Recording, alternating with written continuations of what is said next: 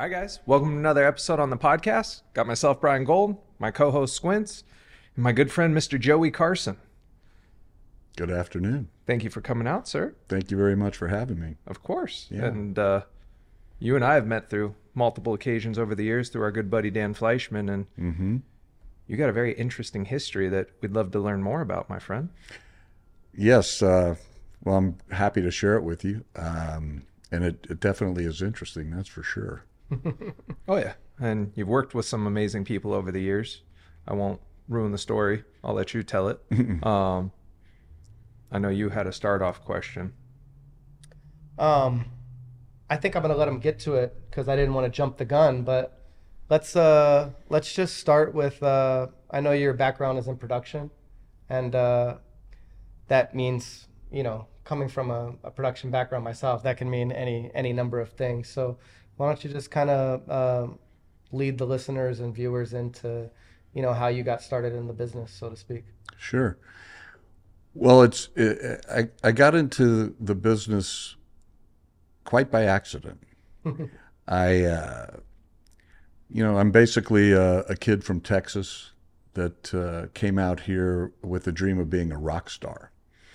I had put myself through college uh, playing in two different bands uh, as a drummer, and during that time, when I was in college, you know, I'd, I would go to school in the morning, teach tennis in the afternoon, and then I'd play in the band at night. And it was a great life. It was a lot of fun. And I had spent um, so much time playing the drums, and I, I, I just had this dream of moving to California and being a rock star. And so, on a whim, qu- quite frankly, uh, I packed all my drums in the car and had my best friend. Uh, we t- we put my drums in my car and he and then we towed my car to California and drove through straight 30 hours and then I was here. And I think I had maybe a couple of hundred dollars totally to my name, like literally no money. I had graduated from um, Texas A&M Corpus Christi, my alma mater, uh, was in the my hometown, and so I got here. I actually ended up staying with my brother, who had he had been out here years before going to the USC uh, School of Cinema Television, and he had this little studio apartment, and he let me sleep on his couch. And so now all of a sudden I was here, and you know my hair was down to here. All I had was tennis clothes, and I needed to get a job. and I found a. This was back in the days when you would look for jobs in the classified ads in the newspaper, so the late '80s, and uh, I found a job for a, a, a loan accountant at a bank, and went in and interviewed, and uh, I got hired. The interesting thing about that though was since I had no clothes, I went to uh, Robinson's May, which back then, now it's now it's Macy's, but it was Robinson's May, and they gave me a, a, a credit card for a thousand dollars, and so I now that I have this credit card, I went and bought I think it was like three suits because you had to wear a suit at a bank, and I hadn't worn a suit except maybe to a, w- weddings and funerals up till that point. And then, of course, I've got my long hair. Anyway, I, I ended up becoming this loan accountant at a bank, and I did that for about six months, and which was great because I actually learned a lot, uh, just how a bank works and how loans work and that sort of thing. And then one day, um, back in those days, you know, the two major publications in Hollywood are the, or even still today, are the Hollywood Reporter and Variety. And if you recall, probably from your career, remember they would have the job section in the back. Hundred percent. And I, I saw this uh, job. It just said it was an accounting job, didn't say the company or anything. And the old joke with those that those classifieds in the back of those publications were like you would never get a job from there, even though they were advertised like who's going to hire you. It's never going to happen. And so I called the number and I got an appointment miraculously. And I went for the interview and I got the job. So now I'm a staff accountant at Columbia Pictures Television for the shockingly huge salary for me at the time of $25,000. a great, great salary at the time. Yeah, at the time it was it was it allowed me to uh, for me that was fantastic. And I was able to get my own studio apartment for $500 a month in Burbank. And now I'm going to work there. And it was interesting because that or those and I was there for I think 5 years total. And that actually laid the groundwork for everything that I would be able to do later in my career because um, in college I got a finance degree, so I didn't have an accounting degree. I wasn't an MBA, and I, I was not on the finance path. Like I wasn't, I'm not a CPA. Didn't want to be a controller or a CFO or anything like that.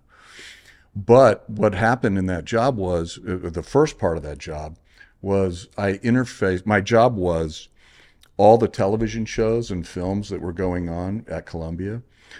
All all the production accountants would send me their reports weekly, like the cost reports, right? And so my job was to take all that information and then balance all that information so it fed up into the general ledger of Sony. And I would have to reconcile the bank accounts three different ways, which was helpful because I had actually had to do that at my previous bank job. So I got promoted a few times. I think I was ultimately the senior financial analyst or something like that. But it was great because that's how I learned how the financial aspects of a studio work treasury operations, all this. And plus, I'm interfacing with all the people on the show.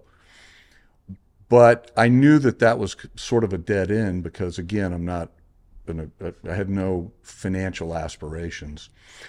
And then one day, a job opening came up to be an assistant production accountant on Days of Our Lives. And so I took it. I might, I might also add that during this time, in those jobs, I was working 12 hours a day every day. I was just grinding it out. And then, so now I go, so now I leave the corporate headquarters and I go uh, on to the like lot where the production is taking place. So now in my mind, I'm closer to the action. And once again, I, I worked for a, a very nice lady, but she was a slave driver, so I was chained to my desk. But through that job, and then later on, I actually I, I was the uh, production accountant on Days of Our Lives and Young and the Restless, and then ultimately ended up doing Married with Children a little bit and Who's the Boss, if you remember during the mm-hmm, time. Of course. And I, I had moved from being an assistant to being the key production accountant.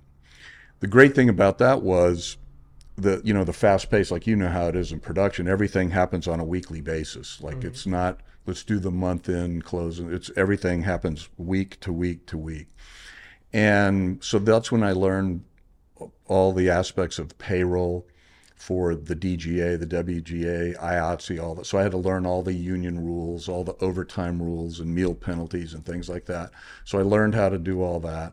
And then, of course, just the massive volume of just all the bills that go into those. You know, those shows at the time back in the day were $50 million uh, annual budgets. So, and I was doing both of them essentially by myself. So, doing all the payroll and all that sort of thing. So, it was a great learning ground. And then, once again, another fluke of nature. Uh, one of our, one of my uh, fellow production accountants came over to my desk one day and throws the Hollywood Reporter on my desk. And again, it's this job section in the back. And she said, Hey, there's a, a job over here at, at Fox. You know, they're looking to hire somebody in production.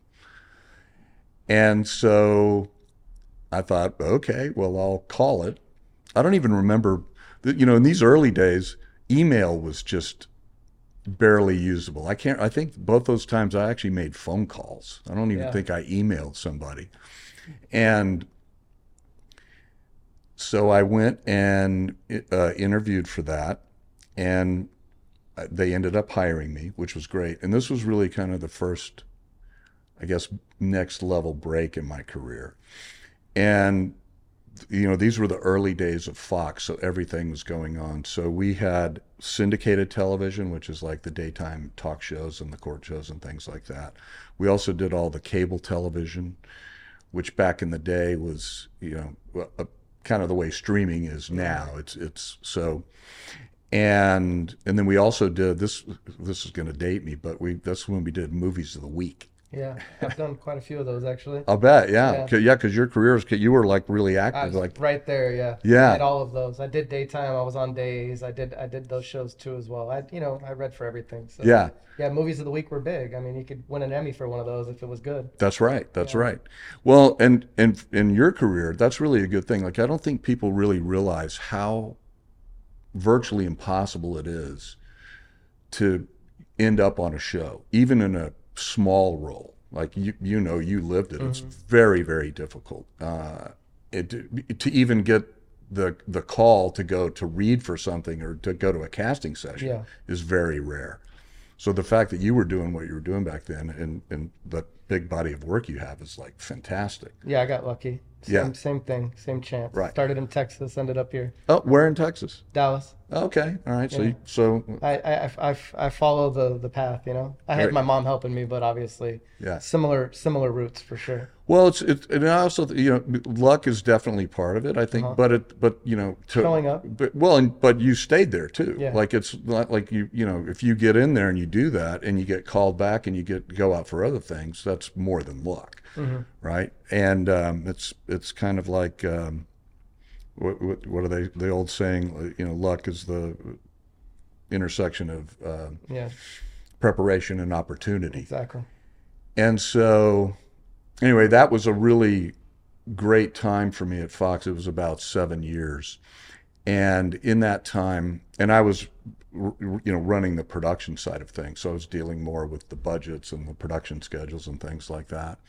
Then about halfway through my tenure there, the the president uh, came to me, and um, there had been a change in the financial uh, side of the business, and he said, "I want you to do that too." because you know most studios you have a head of production and then you have a head of finance those are two different departments different roles traditionally they're sometimes at odds with one another because the production's trying to push the envelope and the Want finance guys money. are like hey Slow it down. right exactly and so and and i actually didn't want to do it I, I turned him down the first time i just because i didn't want to be labeled the finance guy um, It But- makes people tense. Yeah, well, and it's just you, you know, there's you know, it's kind of like in the Academy Awards, they'd always have the little segment where the accountants bring out the ballots, and everybody kind of laughs about it or whatever. Yeah. So I, I just didn't want to be that you know geeky finance guy. Um, anyway, uh, what ended up happening was he called me in one day and he said, "I want you to do this job. You're gonna do it." Like, basically gave me no choice. You got no choice. yeah, he, and he said- he goes, "Trust me." He goes, "This is going to be the best thing It's ever happened. that's ever happened in your career, and you're going to thank me later. Now, at the time, I wasn't too happy about it, but it turns out he was right because now it gave me, a, you know, kind of a greater um, role and responsibility, and I was able to work on both sides of the equation. So I was, I was actually able to be more effective in both those roles because each one supported the other. So if producers wanted to do something that was maybe over the budget or they were running over on their schedule or something like that, I was able to figure it out since I had the whole picture in my head there. And so I did that for a number of years, and then then we had a management change. The uh, the president left, and a new president was coming in. And as you know, in this business, usually what happens when the new guy comes in, they yeah Clean house. clean house. They kill all the projects. Kind of similar to like when a new coach comes into a football team, they bring their own guys and that. And and at that point, the only really the the, the next logical step for me in my career would have been to get that job, but I was never going to get that job because they don't. That job doesn't go to guys like me. Uh, just they, they tend to be more like from the sales side or the creative side, not so much from the operations and finance side. Also, too, I was the kid, right? So internally, I was still, the- you know, Very young. I was too young for it, and nobody would, even though I my my time at Fox I, is one of the fondest times in my career because we, I had exposure across all the other areas of the company, and I, um, the bosses that I had were really generous and and mentored me, and they took me to all the meetings with the big shots and that sort of thing. And so I had a lot of exposure. I learned a lot, and and it was great because you know this was at the beginning like when Fox Sports was getting going, Yeah. Fox News was getting going, so we had interaction with them to varying degrees. And the other interesting thing about my Fox job was I had never been to New York, Hmm. and I'll never forget I had uh, you know I had to go to New York for the very first time, and the, and the town car came and picked me up. Mhm. We're all used to that now. We were all, but back then, was a big you, you had to have an account. You, you know, it was very expensive. Uh-huh. Town car comes and gets me. I fly to New York. I stay in this gorgeous hotel and that. And then it ended up where I was back and forth to New York all the time. I practically lived there because we were doing so much production there. So, um, but yeah, I think NYPD Blue and those shows. I think they were popping up there. Yeah, yeah, that that, and then we were doing. We had launched um, at the time Fox, uh, FBC, Fox Network didn't have a morning show, and they had they wanted to, to launch that kind of think of it as the Today Show, but on Fox. And so we had the green light for that, and we actually did it. And that was a really interesting time because again I was back and forth to New York all the time, and um, the the president of our division at the time was a, a famous movie director, and he was in charge of everything. Really creative guy, and so we got it up, we got it launched, and here's the interesting thing about that. So. It, it- but it, it only lasted a short while. I think we were on the air maybe six it was under a year maybe six months and then fox corporate killed the idea. But here's the interesting thing that came from that. We, so the, our president he said i have a great idea. Why don't we on friday have a band play down on the street?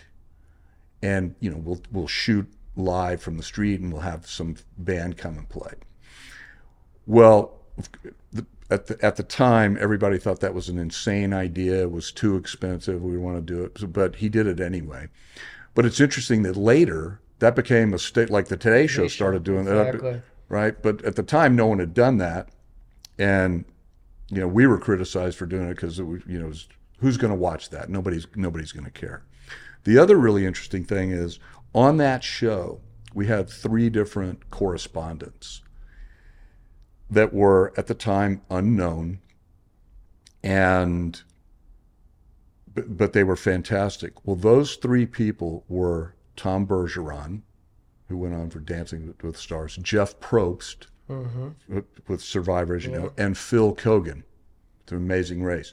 So that early nascent show that got canceled ended up producing the three guys that have been the staple of unscripted television for the last 20 years, Wow. right? And it's so again, Good incubator. it was a great it was great, it was a great idea, it was a lot of fun. So there's a lot of little things like that throughout my career where I've interacted with people like that or that have gone on to do these unbelievable things. But that's a story probably not a lot of people know mm-hmm. is, you know, we were with those guys in the very beginning and then look at how, how huge they are today. And the nicest guys ever. Even with Fox canceling it out. Yeah. Well, you know that happens. I mean, it's uh, as as we know, shows come and go, or show you know sometimes, you know, you you even see in the news now like Netflix canceling you know some of its Yeah. top shows. You know, these things happen from time to time, but it's a testament to those guys and just how professional they are and how good they are. That you know, okay, so we go on to the next thing. Um, anyway, back to the career part. So I, I was at this this juncture where I also wanted to do more. And in the and I knew I wasn't going to get the big job, and I knew they'd probably want to change me out anyway. And I I'd been this feeling I had had a long time was like I want to run an entire business myself. I've I've never done that. Like I'm in charge of hundreds of millions of dollars here, But at the same time, I'm not in charge of marketing. I'm not in charge of distribution. I'm not in charge of advertising, you know, all these other aspects of the business. And around that time, uh, uh, an agent friend of mine who's a legend in the business told me about this small production company that was looking to go to the next level.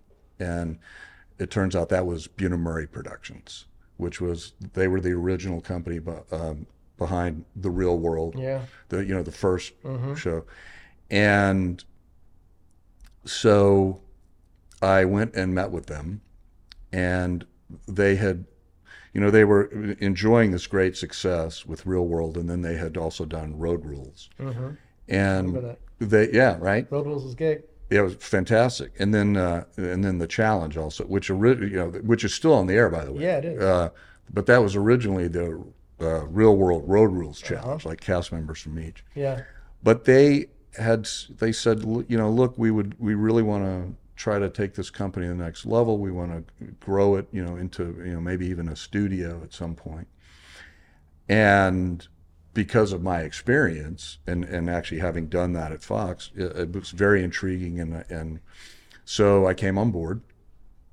And it was it was definitely an adjustment for me because you know I'd been had kind of grown up in this corporate world and learned all this, and now I'm kind of on the other side where I'm I'm kind of like working on a show. Your rebel territory, right? And it's it's and like, unscripted, which is a right a new frontier that's not right. Nobody not was doing it. in the studio world. Yeah, yeah. At that time, nobody was doing it. Yeah. like this was, you know, just before Mark Burnett did Survivor and all that. So, and they had the way they did things, they had just a phenomenal team of people there.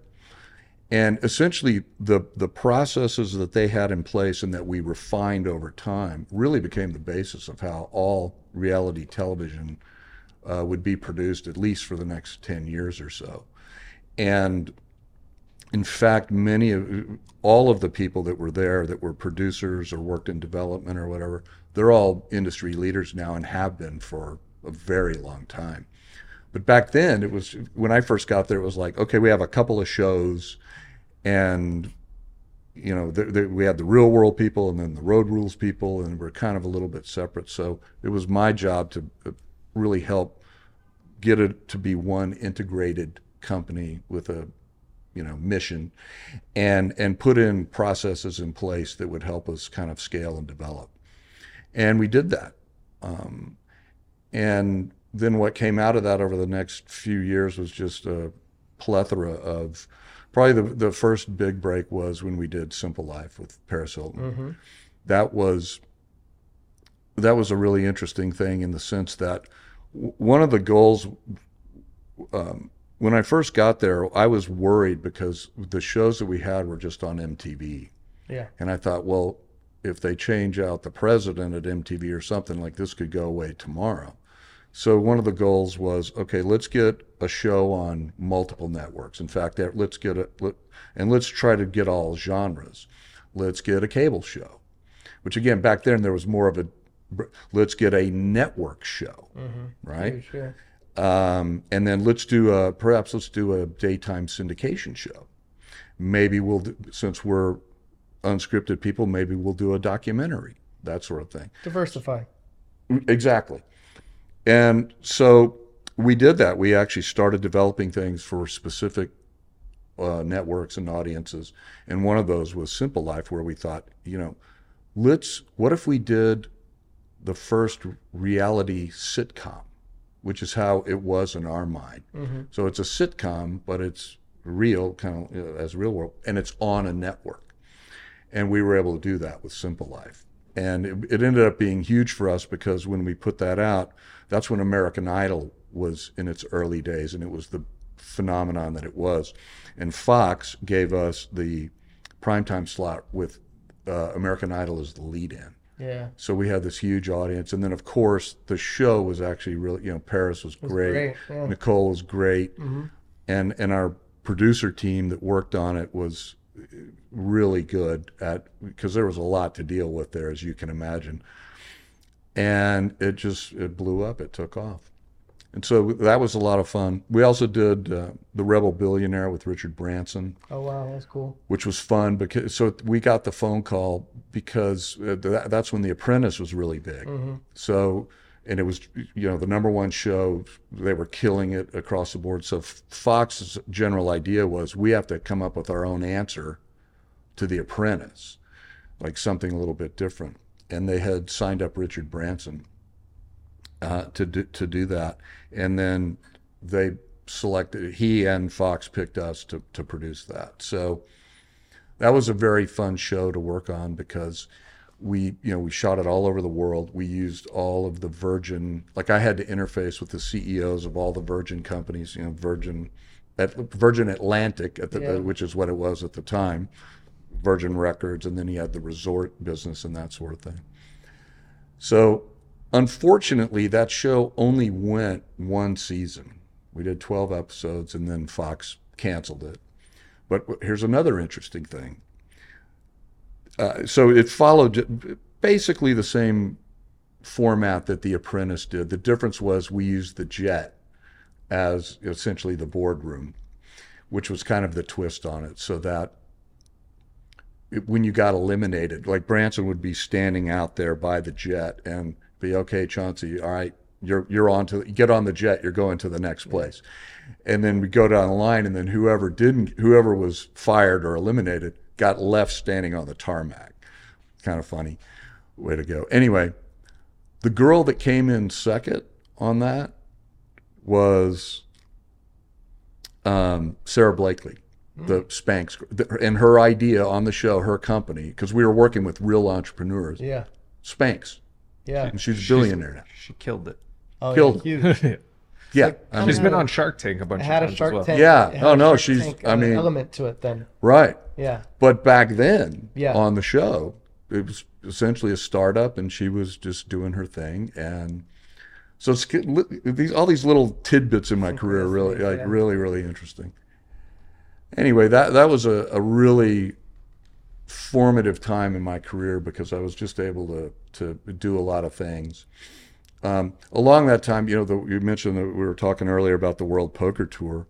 That has an interesting uh, origin story as well because um, the producer that created that, he had come in as a partner with Norman Lear to shoot a pilot on on a. They had a game show idea, which is really good that we shot a pilot on that Fox didn't pick up. But uh, anyway, he and I started talking. We became friends, and he had told me about his poker idea, like for this show, and he actually ended up partnering with my assistant. The the the girl the gal that was the assist, my assistant at Fox actually became partners with him, and they created that. And again, they went and pitched it everywhere, and got turned down everywhere, and then they were able to do a very creative deal with the Travel Channel, which again at the time was a fledgling startup yeah. Network, right? And they were looking for something, and but be, he was able to negotiate a very creative deal where they retain the ownership rights, um, which is unheard of, uh, and it's very rare. Like Mark Burnett was able to do that with Survivor and The Apprentice, and it's really kind of unprecedented. Anyway, they were able to do that with World Poker Tour, and then as and then they put it on Travel Channel, and then it just blows blew up. up, I yeah. mean that that show directly created the poker craze that still that went and still exists to this day. Yeah, it's coming back now. Uh, seeing yeah. second boom in, in Yes, yeah. And so they had the very creative idea of taking the company public. And so because they own the show, they own the content, they had the distribution deal there. So the idea was, well, let's take it public. So they did that, and I became a, one of the founding board members on that because in the beginning I had helped them out, you know, got them attorneys for this or that or production people or whatever, and took it public, and then it, it just continued to grow over the years. And then I sat on the board of the of the company. It was about ten years or so, and then we sold it to Party Gaming. But a phenomenal success story Yeah. um, for um, Steve Lipscomb, the guy that created it, and um, and then later, ab- about a year after that, they asked me to come in and, and kind of uh, and to executive produce the show for a year because we wanted to try some different things or whatever. So I did that, you know, for about a year and a half. Did one season. It was a fun show. I watched it quite a bit. It got me into like my my poker phase, so to speak. Mm-hmm. It was an interesting time. I think uh, Chris Moneymaker had. I remember seeing the World Series on ESPN, like. It would just be the main event that they would show Right. sporadically, you know, throughout the year. Mhm. Um, and then Moneymaker won the World Series. The WPT popped up in, in kind of unison with that kind of thing. And then, you know, people would ask, like, how do you even watch this? It seems like such a boring, you know, it's a long form game that can, you know, can Right. be hard to watch for most people. It's kind of like watching golf or chess or something that's Right. you have to be interested in. hmm But for some reason, because of the crazy characters and the math and the amount of money that it was involved, it was high energy and and and high intensity television, and it worked well in that time frame. Yeah. Well, I credit that to the genius of the founder, Steve Lipscomb, because what he he saw the way to make poker compelling to watch, because there is a lot of drama in a poker game, uh, but it's hard to. How do you know? How do you limit it to these things? Right. Yeah. And so his idea, which changed everything, was the whole card camera, which we got a patent on actually. yeah. Oh wow. Yeah. So that was that was the game changing idea. 100%. and then which he came up with and then in addition to that uh, and again we're all used to seeing it now but the format of when you're watching the screen and it's showing the you know the cards come up and it's giving you the percentages and this and that or whatever like he came up with all that too so instead of just watching guys sitting around He educated the people on the game itself. he educated them time. right and you know those the the show is really uh, a cut down of the final table which is usually 10 to 12 hours long it's very long. Yeah. but the great thing is is all the producers on that show they're all they're all poker players. Mm-hmm. they all understand the dynamics or the nuances of oh he's got this or he folded on that. Like they know the the drama that's going on the t- onto the table.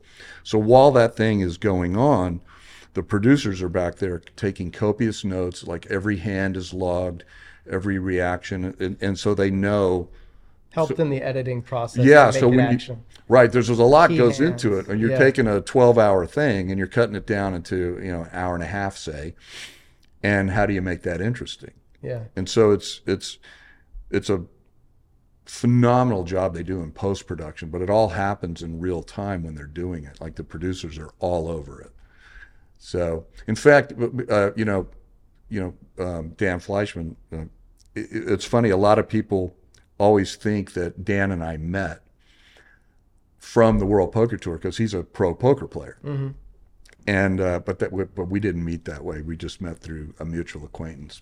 Um, and by the way, I don't know if a lot of people know that about Dan. Like that's a really phenomenal skill. I didn't had. know that. I Oh, know he yeah. plays poker. I just I've I've seen him at tournaments at, at cele- uh, celebrity and uh, charity tournaments quite frequently. He's Yeah. obviously very charitable. Yeah. And uh, I want to say that I've seen him pop up like earlier before I kind of knew who he was Mm-hmm. in games here and there type of thing, like televised games and bigger tournaments Mm-hmm. and things of that nature. Yeah, So, but now it's you're making it refreshed in my mind as well. yeah. No, he's played some WPT events in the past. Yeah. Uh, I I always joke with him. I say, why don't, why don't you just go do that?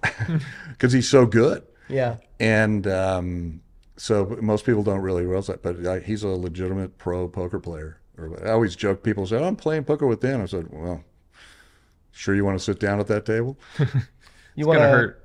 you want to tell us a little bit about what you have going on with Dan as well Yeah, as we're getting as we're getting there. yeah. Dan and I, we uh, we've been together now about five years uh, with Elevator Studio, which was the company that he founded uh, originally as a influencer marketing agency, and when we we met through a, a mutual friend and and we had lunch a few times and and you know we just were commiserating about all the people that we kind of knew a lot of the same people but we had never met and during the course of that you know it, it, and I was learning more about Elevator and, and the social media agency it was he's, he's like you know I think I like, help like running this thing you know if you want to do it And so that's how we originally came together. And it, uh, I really liked the idea, especially at the time. If I if I think back to my original thoughts, Dan, Dan reminded me a lot of Bunim/Murray, like they were groundbreaking, that were doing something no one else had done, and you know, kind of pushing the boundaries. And Dan was very much the same way because he was pretty much like one of the first people to get money from brands and get influencers, you know, to promote the products and all that in the early days of that. He did more of that than anybody else. And um, we've had a lot of fun working together. You know, I've been, my career now spans over 30 years. And, you know, my relationship with Dan is probably the, how would I say it? It's, it's probably the, the happiest and the most productive like business relationship I've had. Like we just, we we get along really well. We're almost like a rhythm section of a band. Like you know, he's the bass player, I'm the drummer, and he can be standing on the other side of the stage. I don't need to see him. I don't need to know what he's doing, but we're, you know, we're laying down the groove, so to speak. Mm-hmm. You know, we just kind of we play off each other that way, which is great. And so yeah, we've had, you know, it's grown a lot um, in the time we've been together. I mean, Elevator Studio first and foremost is a social media marketing agency. Mm-hmm. And the biggest piece is the influencer marketing piece, which obviously he's the expert and king of that. But we've also we also do digital content production for other brands. Um, various we have a couple of big corporations that we do. We do consumer product companies and things like that. And and then um, obviously one of the most again to Dan's credit, one of his ideas was to have an elevator night, which you've been a part of. Yep. Many times. Which is free for anybody that signs up free for you know again genius idea so his idea uh, was let, us have a curated event that's one night that's only three hours long so it's not too painful like we'll do it from 7 to 10 and we'll bring in entrepreneurs or companies that are startups or whatever and then for the audience or the the invites let's let's get some venture capital people, some high net worth people, other entrepreneurs, so that the, um, the companies that come in can like showcase what they're doing or talk. But really, more just kind of bringing together a lot of entrepreneurs and a lot of investors into one room. And we, well, now there's he's we've done a total of 51 elevator nights, and so I can't think of how many we've done in the last five years. Um, probably 15, 20 maybe. I can't remember, but um, they tend to be about once a quarter. But the great part about it is, as you said, they're always free. Like, you know, we get the venue, we have the uh, the space, we get the guests to come, and it's just a great. You know, the, the people that I've met through just the elevator nights alone is astounding. Um, and that's how we. You're, you're one of them, yeah. right? Yeah, exactly. And so, and, and like where my otherwise we wouldn't have met with some other. I, I would have saw you in passing at something, but right. We got the chance to be side by side on stage and really get to know each other's, hearing each other's story, and then chat afterwards. Yeah, that's right. Yeah, I think yeah, it was originally we were on a panel. Yep. And so, th- so those are kind of ongoing. Well, out, the outflow of that is when we started uh, the the other mastermind businesses. So the the one hundred million dollar mastermind uh, you know, flew from that. Interesting. Here's a here's a little Dan story for you, because Dan, you know, as you know, he speaks at all these different, like he's in constant demand to speak at events and. He's never and, home more than a day or two. Yeah, we always joke that we, the only time we see each other in person is when we're at like our own event together. Yeah. Other than that, we're like, you know, we we never see each other. So he, uh, I was actually sitting in a conference room one day at Elevator by myself, just working on the computer. And the door flings open, and Dan wheels in uh, a whiteboard, you know, one of these little whiteboards. He wheels it in, and he says, "I got an idea." I said, "Okay." And you know, he says, "Listen, I you know I, have been go I go to all these events, I go to all these masterminds." He said, "You know, some are good, some are not so good. you know, he goes, but I see out of me going to all these things, I'm, I see what works, what's not working, and what I think, you know, could do better. And he goes, and I want to create the ultimate mastermind. So I said, uh, okay. He goes, I'm calling it the $100 million mastermind. Okay. 100 people pay $100,000 for a one year membership. We throw three events per year that are lavish, big events, exclusive events at high end places. Then we do weekly live calls. And he goes, and then we have 20 instructors that are entrepreneurs who have, to, to, to be an instructor, you have to have either sold $100 million worth of Something. goods and services, spent $100 million on ads, or have been seen by 100 million people. And so that's how it started. He drew it up, drew the whole little picture on the whiteboard, which I have a picture of. That's awesome. Yeah, it was great. And so that's how that came into being. And so that was in um, the beginning of 2019, I believe. So, it's we, you know going on, getting ready to go into year four on that. Yeah, a little hiccup with the COVID thing, probably. Yeah, we yeah we there was a period of time there where we couldn't.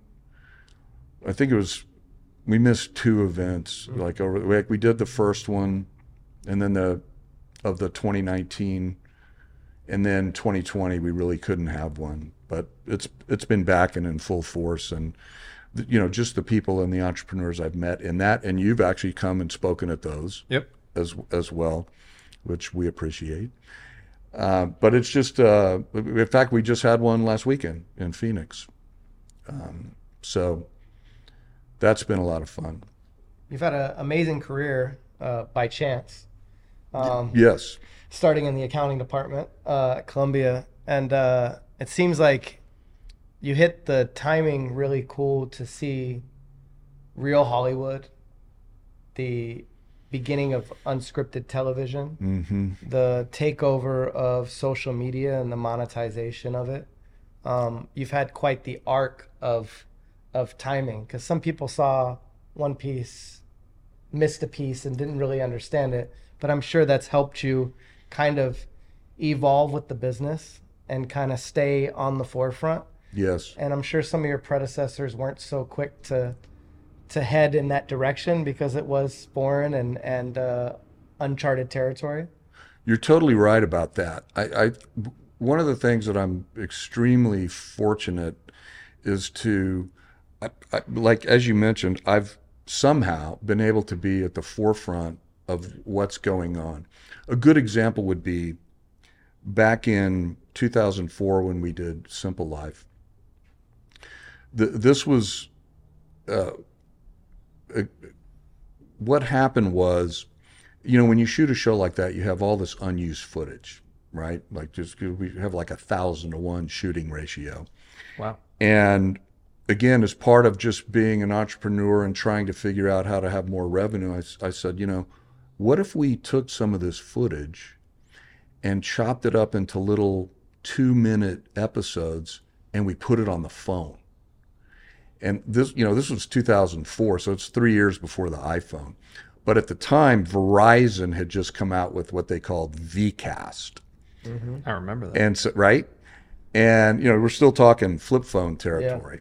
Yeah. And so we contacted Verizon. We pitched them the, the idea, said, hey, you know, we'll, we'll do, it's kind of like a behind the scenes thing from the Simple Life.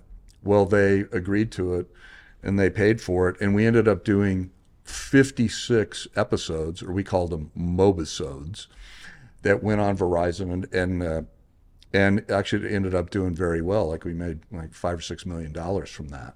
Wow. But that was the first time that, um, and I had actually gotten that idea. Actually, there's an article mentions this story, but I, the way I'd gotten that idea was uh, when my kids were little, we were at Disneyland, and we were standing in line for the Peter Pan ride, and I remember in the and you know how it is when you're standing in the line at Disneyland. Well, all these people were on their flip phones And back remember back then you really couldn't do anything on your phone. No, not like you can today. Right. And, you know, they're texting or this and that. And I remember telling my wife at the time, I said, hey, look, look at this. Like half the people that were in line were just, you know, staring at their phone. Playing a little game or whatever it is. Yeah. What, and you know, it was very limited back Mm-hmm. then. And, and I remember I, I thought, you know what? The, everything's going to be on the phone one day. And so I- it was from that that the, the whole Mobisode idea came from to like, let's do this with Simple Life. And then that happened. Another thing that was similar was at the time, you know, again, you're talking early 2000s, the internet is still what it is back then. And remember, uh, remember, we all thought the world was going to end uh, on the when it Y2K. right the Y2K like that's there's everything's going to blow up and there's you know. And so and again it was still the slow connection speeds or whatever. And I remember we talked to MTV because again this was more like how do we make more revenue as a company? How what are some interesting things? Because one of the things we kind of the vision that we instilled when I was at Bunim Murray was like we we want to be innovators in everything we do. We want to be the first people to do this or to do that, and we were the first people to do the mobile video thing with the Simple Life. So one of the other things we thought was, hey, here's an idea. How about if the show airs on MTV, but then right after we interview the people on the show and we put it on the internet. And I remember that MTV was like, well, that's that's a dumb idea. That's not going to work and we're not paying for that. so we're like, well, we're going to do it anyway. And so we started doing that and that ended up, you know, now all these reality shows have the after show, right? Yeah. But way back then, when we we did that and we put it on the internet, it, it ended up working, and you know we had a good audience, and then it just kind of became a staple and like went on from there. So I was very fortunate to just be, like you say, I got to see the whole transition of the business um, through my career, like traditional network television, tradi- the movies of the week, daytime. You know, we launched all those court shows at Fox. We did Divorce Court. We did another one called Power of Attorney. Um, th- that's actually an interesting story, by the way.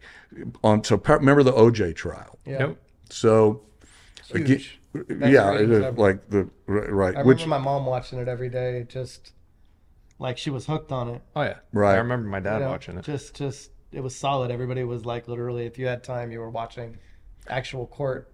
So my boss at, at the time at Fox, he was actually responsible for that. Really? Bef- he before he came to Fox, he he was an industry legend. Um, he had st- stepped in and he was running um, one of the, the local TV station here, and it was his idea to put that on all day because he would watch it and he was just riveted and he's like this should go and so he was the one that decided to make it go all day and then of course the rest is history well a couple of years later when he's at Fox and, and my boss at Fox, and we had launched divorce court and divorce because again we were Judge Judy was the big mm-hmm. thing, right? So we were trying to see what we could do to make inroads into that, and we realized that Fox corporate had we own the rights to divorce court from way back in the 70s, but they mm-hmm. were so it was basically some IP that Fox owned that was sitting there. So we said, well, since we own the IP, why don't we just spool this thing up and get it out there? And so that's how divorce court came to be. But then after so the next iteration was we were sitting around one day all the creative executives and the idea was what if on all these court shows they're all the same what if on a court show you go and you're represented by a famous attorney pleading your case so that was the idea that's so the show was called power of attorney so we we got a judge, which was Andrew Napolitano, who you know wh- who went on to be the like the chief legal analyst on Fox News for you know very long time. That was his first TV job, Well, right? And so then we went and signed up everybody, all the lawyers that were on the OJ trial. So we did Marcia Clark, Chris Darden, um, Kardashian, um?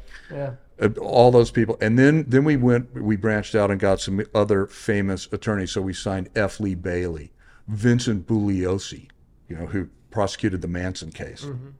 Um, I actually spent a lot of time. Um, probably one of the most interesting things in my career was I spent a lot of time with Vincent Bugliosi, and um, just Stories. Utterly fascinating ju- just to be around him and, and, and what he had done in his career and what he been and F. Lee Bailey too. Like spent a lot of time with them working on that.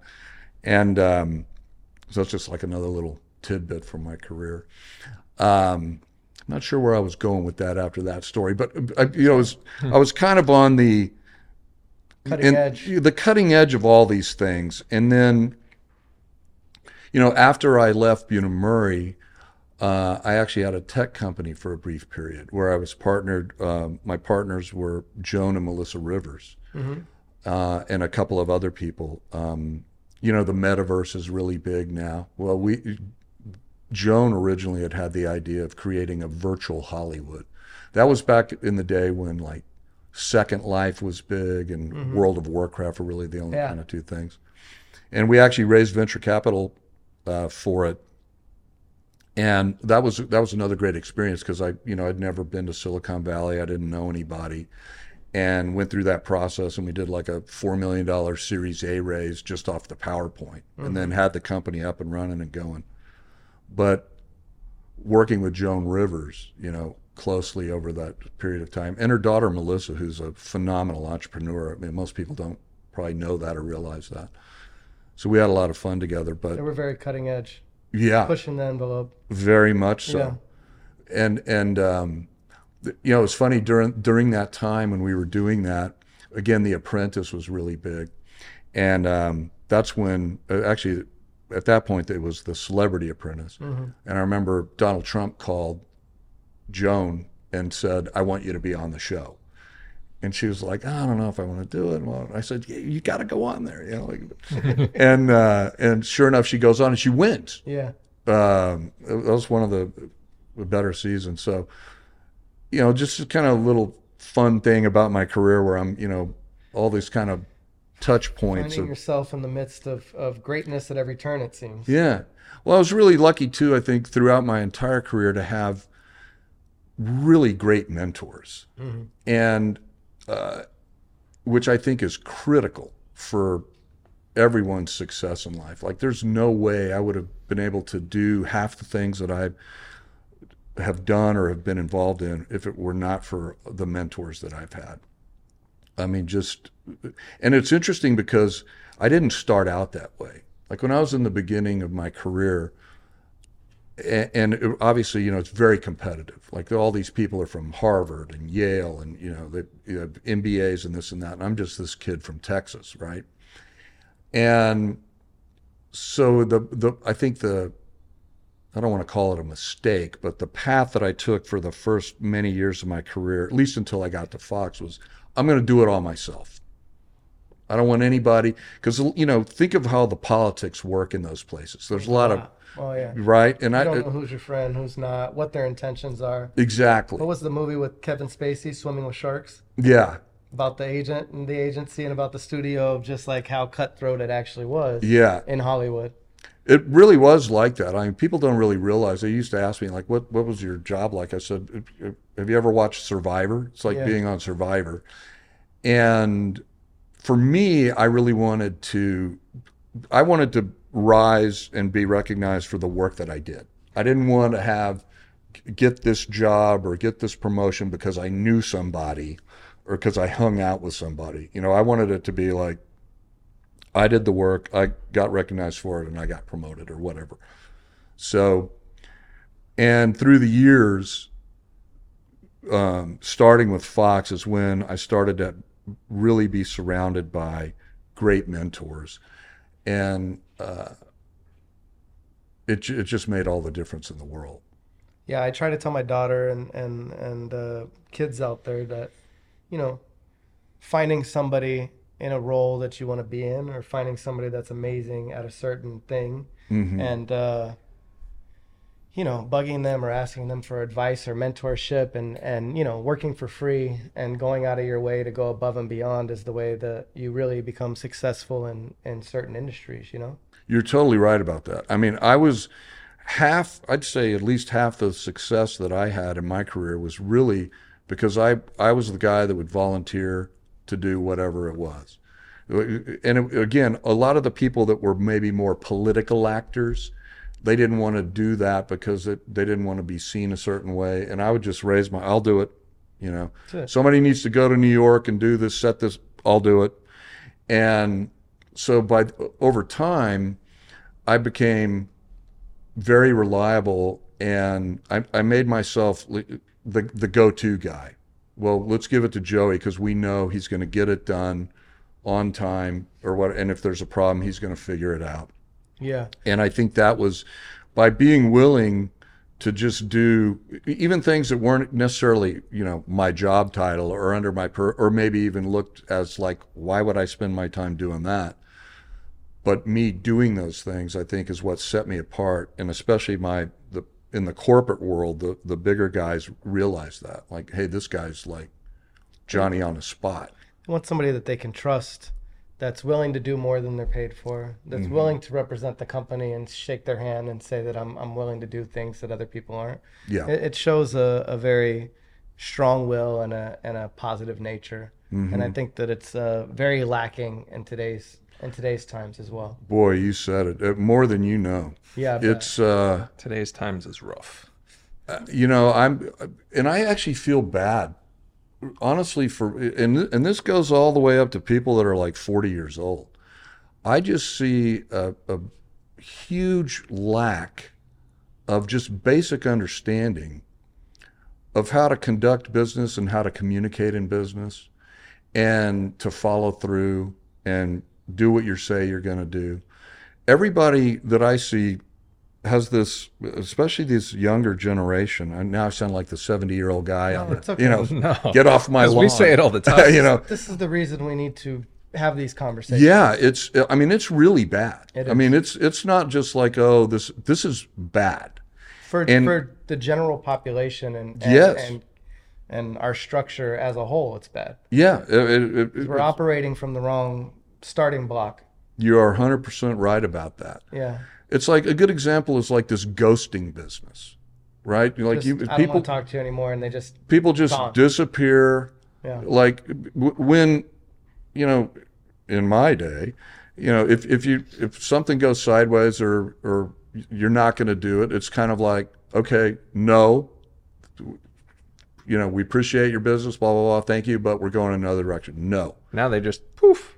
Now you just disappear. Or this or you know again in business there's all these vagaries of you know maybe somebody's paying their bills late or whatever it is or maybe there's some quasi breach of contract thing going on.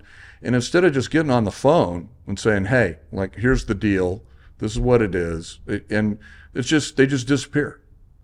And you know where i come from that's a credit you're done Done in the you, business. you do that in, That's in the world I grew up in. Career Nobody's going to do Yeah. business with you. That's like you're out, man. the studio had a had a Rolodex and a ledger, Yeah, and everything was kept. You know, and if you didn't if you didn't do what you said you were going to do, or show up and, Your and number got thrown away. you you just everybody talked amongst each other. They didn't have to put it on social media or That's put it out there publicly. But They knew. if you got blackballed, it was because you know you did something that you shouldn't have done, and the the powers that be knew that you know maybe this person was a liability to the, to the Right. structure of the business itself. right. And listen, even if you did something you shouldn't have done or whatever it is, if you own it It's okay. and acknowledge it, then people can get past that. They can People make understand. mistakes. Yeah, just don't and- sweep it under the rug, though. You got to have respect about it, though. Yeah, but I don't see any of that these days. I, I, you know, and just honest, just basic business communication. Like, you know, if if you want to deal, like, I kind of made it a, a, cons- a conscious choice to deal with, you know, because now, again, like you said, the world has changed. Well, there's still a basic way to communicate because now people are texting back and forth, hey, bro. Like, don't send me a text saying, hey, bro. right? Uh, hey, let's get on the phone, this and that. And I kind of thought, you know what? I'm going to have to maybe start teaching people how to communicate in reverse. You want to contact me? Send me an email. Like let's like schedule a Zoom call or whatever it is. Send me a proper email. Like nobody does that. No. And so it's like, I'm, and I'm pretty available. Like I'll make time for whatever. But if you come at me through this weird channel, you ain't getting on the phone with me. Yeah. You're, you're not getting a meeting with me. And I'm sure your schedule is booked three months in advance. Yeah. Because of all the events you have, you're always somewhere like you're not there last minute of, oh, I'm just going to take this last minute meeting just because. Right. It depends on who it is. And it also depends, like if it's somebody that, you know, kind of acts with a certain decorum like they should be. And by the way, it's not like I'm some snooty, you know, elitist attitude or whatever. I'm just like trying to think of how can I impart like basic business acumen and communication to people.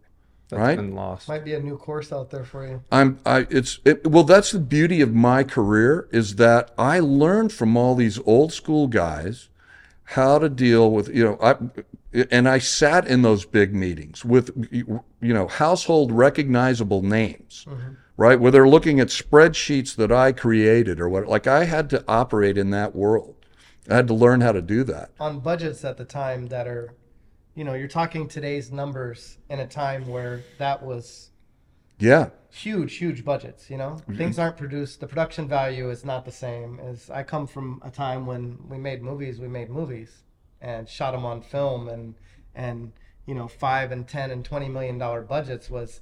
These were big productions. Sets were built by hand. Things were oh yeah you had real, real professionals. There wasn't CGI. This thing was was Mhm. a, it was a big deal. You know. mm-hmm. Yeah, as a, as a studio time, it seems that you've had the the great arc of of touching all bases in Hollywood. yeah no I'm really I- like I said I fortunate to I- to see the whole to see the whole thing yeah and be in the middle of it and help and help the transition to where we are now yeah because things have changed quite a bit. They definitely have, and they're going to continue to do so. Yeah. What do you see? Uh, knowing the past, uh, we're gonna wrap up here soon. But Sure. what do you see going forward into uh, the future? Where do you see entertainment headed? What are your concerns? What are your your pros and your cons, so to speak? Well, I think we're living in the the greatest time that there has ever been in terms of entertainment.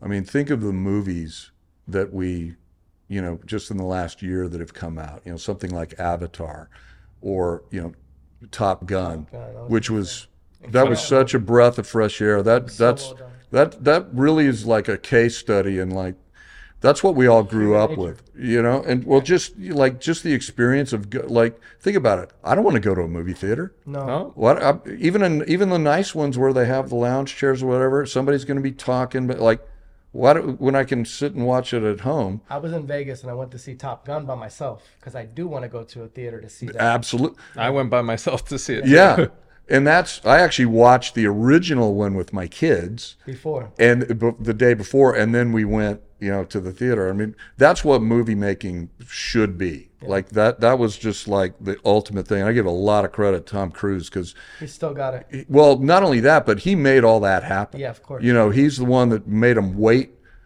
you know over a year to, to put that out. He- you know he he drove that whole thing for the right reasons and it obviously It worked worked out. Yeah. but I think that so in terms of entertainment, I mean, I, I just think we're living in the greatest time ever.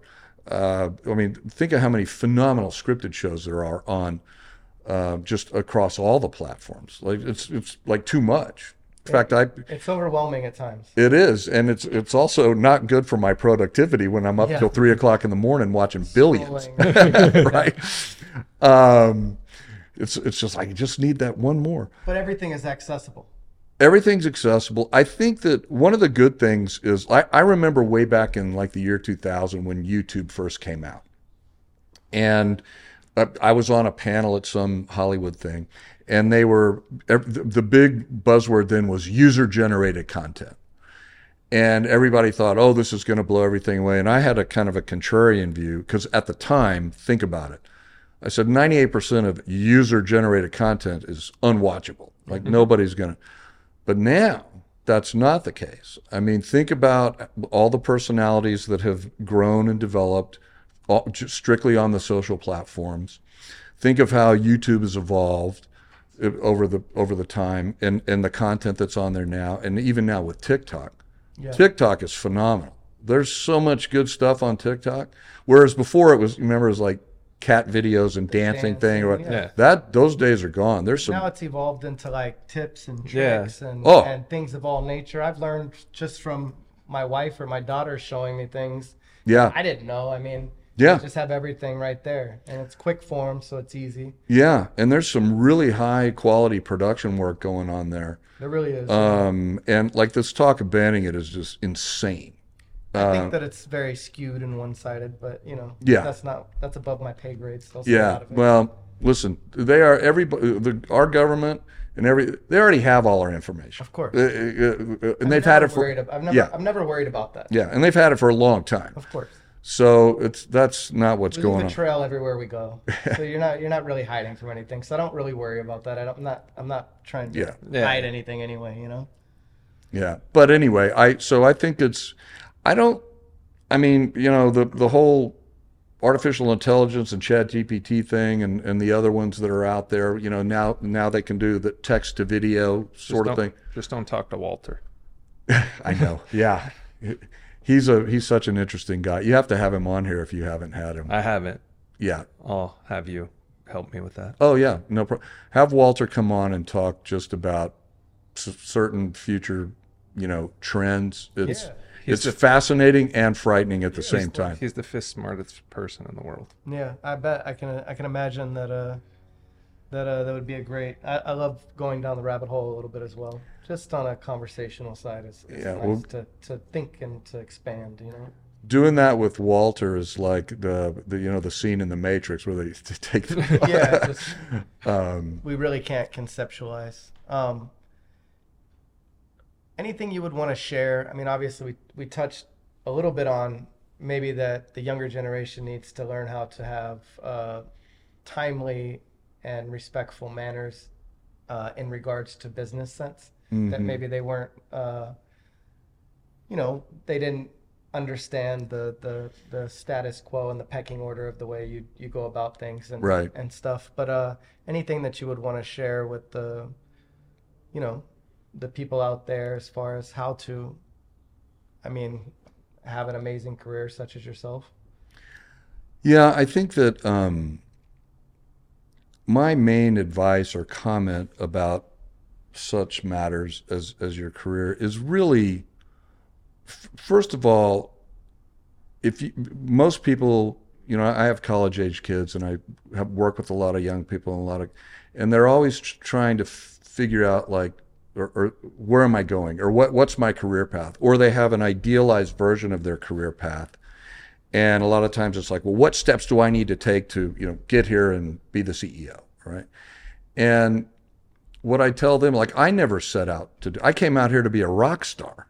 So the fact that I even had to work, I was not happy, right? Uh, still not happy, right? I still want to be the, get the drum chair in Van Halen.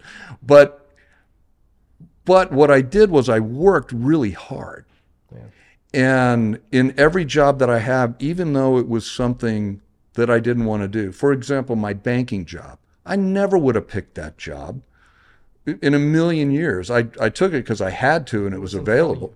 But I but thank for that job, I learned more about banking than I ever could imagined, and it was fantastic. I I do a mentor thing with the the students at my alumni, and um, usually for a semester we'll spend time together. I also do it for the Hollywood Radio Television Society. And I remember last year there was a girl that I was mentoring that uh, she was a marketing major, and she had a, a and the job she got out was with a, an insurance firm, and she hated it. She was just like, "What? You know, what? I'm not. I don't care about insurance. I, you know." And I said, "Actually, this is the greatest thing for you. You're going to learn more about insurance." Than you otherwise would. You're going to learn about health insurance, car insurance, life, insurance. Like all, insurance is a huge, part of your life, and We even if you, we had a personal injury attorney on just before, so we've been talking about insurance all oh, day. oh yeah, You know, Yeah. Yeah, And don't how- don't get me started. How much lack of knowledge there is out there. totally. Most people are ill-informed. They have the bad policies. Yeah. They don't understand it. Yeah. Go ahead. No, well, my point to her was I said, look, this is just a stepping stone to the next thing, right? But you, so number one, you're going to learn more about insurance th- than you ever w- would have otherwise, which is going to help you in l- your life in general. Number two, it's also insurance is a part of any business that you're on, liability insurance, workers' comp, all that sort of thing. Doesn't go without it. Right. So when you go to your next job, whatever it is, even if you're in marketing or whatever, you're going to have this in your mind. You're going to be aware of the li- potential liabilities and cost of the company. You're going to be able to make better decisions. You're going to be able to help your company more. So I guess my point is it's it doesn't like I said, I never had the goal of being a CEO. I never thought it would ever happen. It, but it just was a natural unfolding of the events by me raising my hand and putting my best foot forward and always working harder than everybody else. And so I think that I guess that's maybe my message is people get caught up um, and especially now as we see on Instagram it's you know with all these material things, right? The cars, the going to the nightclubs and like I mean The list goes on. yeah, I mean it's like enough already, right? And it- I think it's not just fast money, but it's fast life. It's like it's a bunch of how to skip all the steps. And what we That- find yes. is the, the beauty is in the steps themselves. Going through the process. yes. You know, th- you, you just hit the nail on the head right there. there there's like a, so, so what is the old saying? It's, it's kind of like along the lines of the seven deadly sins. Like one of them is wealth without work, right? It's like, like getting something that, you know, handed to you that you didn't earn to get, right? It's not going to be the same. And I think that people, you know, this generation seems to be very impatient. They they want to be the CEO tomorrow. In fact, I know a lot of young CEOs of companies. They're like 21, 22, this and that, and they're really smart, really bright people. But a lot, but they don't they don't even know what they don't know, and but they think they do, and so and they act like they do. Yeah. So they end up making a lot of times not only dumb but catastrophic decisions that put their companies um, at risk of serious liability just because they don't know the very basic things about maybe how to put a contract or how to do this contract with this vendor or whatever it is, right? Somebody 20 to 30 years, their predecessor would have never would have never stepped foot in that area. But because they didn't come up from that, they Right. they don't know that that's that's common nature. you know? Right. Well, the other thing too is I was at one of our events and there was um, somebody was just bashing um, uh, people with college degrees or people that had worked in the corporate world. Like I'm, I'll never hire any of them. I don't, you know, I don't care this and that. And, and I took the completely contrarian view, and I and I had said, um, and this was true for my whole career. Like I, for the most part, I would not hire anybody unless they had a college degree. And here's why. Number one, I dropped out of college five times, right? I, uh, I, I thought I would never graduate college. And and I did. So my, my attitude is if I can do it, anybody can do it because I was really bad before I got my act together. But it's not even about the degree. I don't even care what your degree is in. It shows that you navigated that system and dealt with shitty teachers, administrators changing the rules on you, your financial aid getting screwed up, not having money. You know what I mean? Like just navigating that system and get finishing. That's the thing. Nobody ever finishes anything. People are always starting something. They're doing okay, and then it just falls by the wayside or it goes into this ghosting thing, which that phenomenon trends, I think, in the actions in business as well. It just start off really good, you got an idea, and then it just uh, fades away, right? So to me, finishing something is a really big deal. And then again, like the experience that I had about communication and learning how to work with people, that's a whole other thing that I learned because this guy was saying, I'm never going to hire somebody from the corporate world and this and that. And I actually had this conversation with him and I explained, actually, here's why you're being short sighted. And like six, eight months later, he came back. He said, Yeah, you know, you're right. Like I hired this guy and that guy, and like now things are running smoothly. But it's like I, you said it best a minute ago. Like they just want to skip to the end and be at the nightclub or be on the yacht. And they're what they're really selling themselves short because 100%. what you're not building yourself on a on a personal character level. You're not gaining any skills that you need to be. Like what what good are you? You can't even enjoy it at the end right because you haven't learned how to enjoy it. Right. And if whatever you're doing or you made money goes away, well, now what? You haven't developed yourself, and uh, uh, you know, as a complete individual all the way around. You know, those failures in the middle are like, I mean, I've gotten beaten down so many times and smashed and destroyed and, you know, messed with or whatever. Like, like any success I had came from learning from some failure, like by far. Like, me going through the meat grinder is what allows me to you know sit where I am today and just have perspective. Mm-hmm. I think that's the greatest maybe thing that I have to offer is I just have perspective. It's not like I'm some genius. Uh, I just have a lot of experience and I've learned the lessons. And so, and I didn't skip to the end. There you go. I think that we should uh I think we should wrap it up there. Yeah. Um yeah. can you tell people where to find you? Um the uh Elevator Studios. elevator studios. Yeah, our company's Elevator Studio. The website is elevator.studio if anybody's uh, in the mood to work on some marketing. And then I'm at Joey Carson on all the platforms. So I'm LinkedIn, Instagram. And uh, again, my even though I'm supposed to be a marketing expert, if you look at my Instagram, it's uh, it's you know just basically I don't pursue that as a as a personal brand as like a lot of our friends do or Yep. whatever. So, which I think is also a generational thing. But yeah, at Joey Carson on everything. All right. Well, appreciate your time, Joey. Yeah, I learned uh, I learned a lot in this, and just the the trust the process, and uh, I think that there's a lot to learn for our younger followers out there that uh, are a little lost and trying to skip to the end and don't understand that that that steps were made to be to be stepped on.